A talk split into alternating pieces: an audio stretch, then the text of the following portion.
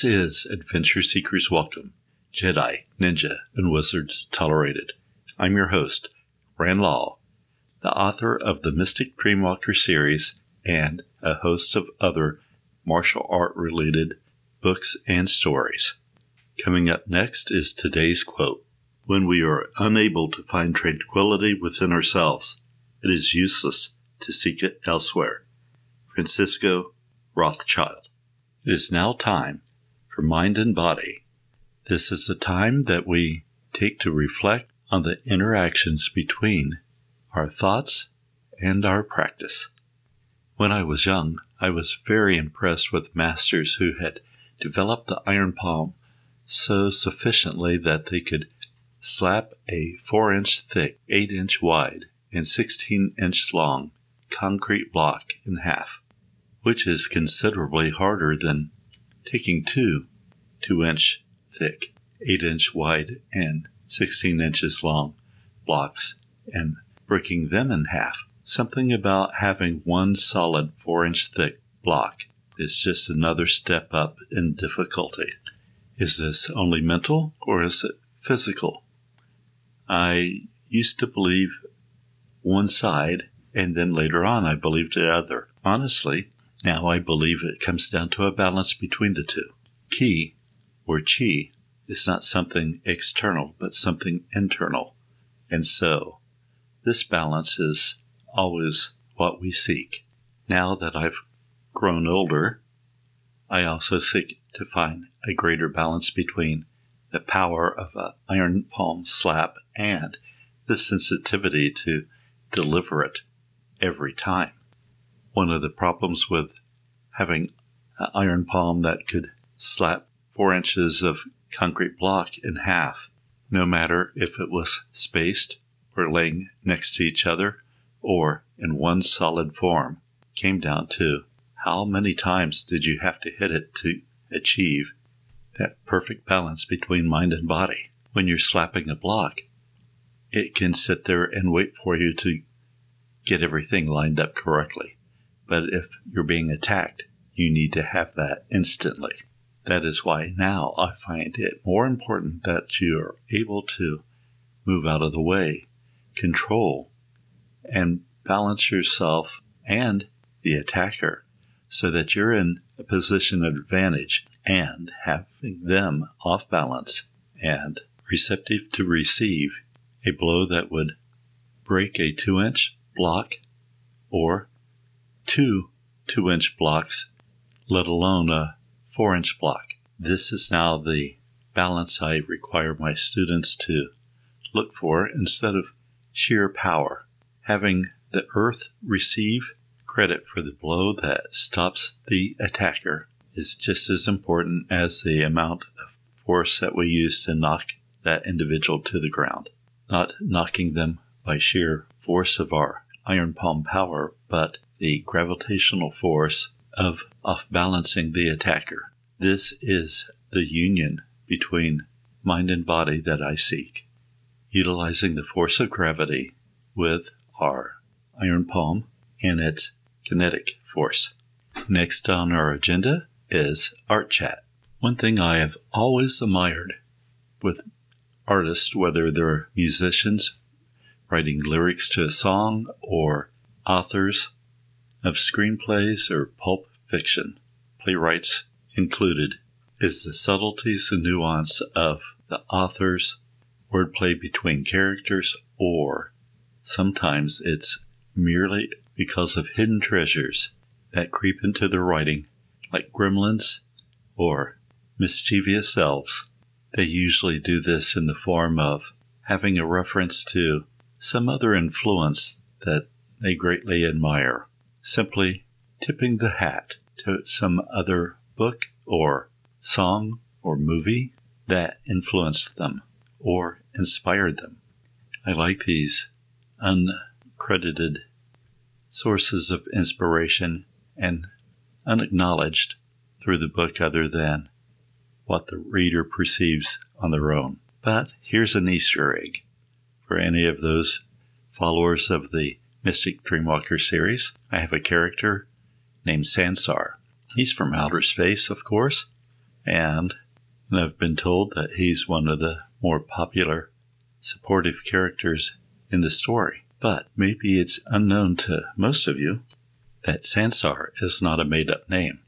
In fact, the name actually means outer space, and it is something that was influential to me because the name came from Mongolian, and I have 15,000 years ago traced Mongolian DNA. Of course, most of my astute readers will have already noticed many other hidden Easter eggs along this line throughout all of my work. Some of my favorite Easter eggs of this sort are all through The Hobbit, especially, where J.R.R. Tolkien brings out the invention of golf and other such oddities throughout his story. I find these things make his work so much more appealing. And of course, if you're looking at J.K. Rowling's Harry Potter series, you'll see a lot of this too, with all its parallels to Christianity. Then again, you have C.S. Lewis, and his work is, in my opinion, mainly allegorical, and it goes far beyond the little subtle hints of influence that I'm referring to.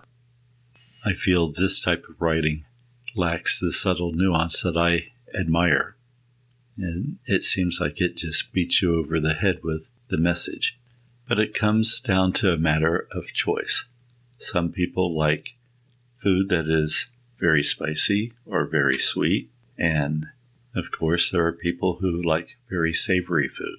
I, for one, enjoy a nuance of the combination and not necessarily having all of the combinations at once in every dish, but it is nothing more than a matter of taste, and I hope you enjoy what I'm serving. Coming up next is a haiku. This one is entitled Baby, after our cat. Cat meows all night. During the podcast, she calls out. Then she sleeps all day. As you might have guessed, this causes a bit of frustration. But she's an old cat, left to us by our daughter when she went off to college. I am eternally grateful to my wife's babying the cat and for all of her efforts in keeping the cat silent. And now it's time for our Did You Know segment. Today we're going to be looking at Sir Francis Drake. Francis Drake was the son of a tenant farmer, as was his brother. His brother married and had children. Sir Francis never had any children. Nonetheless, it is his name that lives on, even though he was childless, while his brother is part of my family line. Sir Francis got his start when he sailed from Plymouth, England in 1577 with five ships and 164 men under his command. His mission was only a three year mission, unlike the five year mission of the Enterprise, and instead of the lofty goals of the Federation Starship Enterprise, his goal was to raid Spanish ships, explore the Pacific Northwest, and hopefully return with a lot of gold. While Drake is not credited with being the first person to circumnavigate the globe. That goes to Magellan. Magellan only made it three quarters of the way around, and his Basque navigator completed the mission for him. Drake, however, is the first Englishman to complete the circumnavigation of the globe, and he was able to return back to his home port in Plymouth a mere three years later. Of course, he faced hardships along his journey too, although he didn't get killed in the Philippines like Magellan. No, he made it all the way to South America before he encountered his first set of huge difficulties. He had to abandon two of his ships in South America and then took the remaining three into the Straits of Magellan. But that didn't end his difficulties. The storms, famous in that region, were enough to wreck one of his remaining ships and forcing another to return to England. Undaunted, Francis Drake continued up the western coast of South America, raiding Spanish settlements and capturing a rich Spanish treasure ship.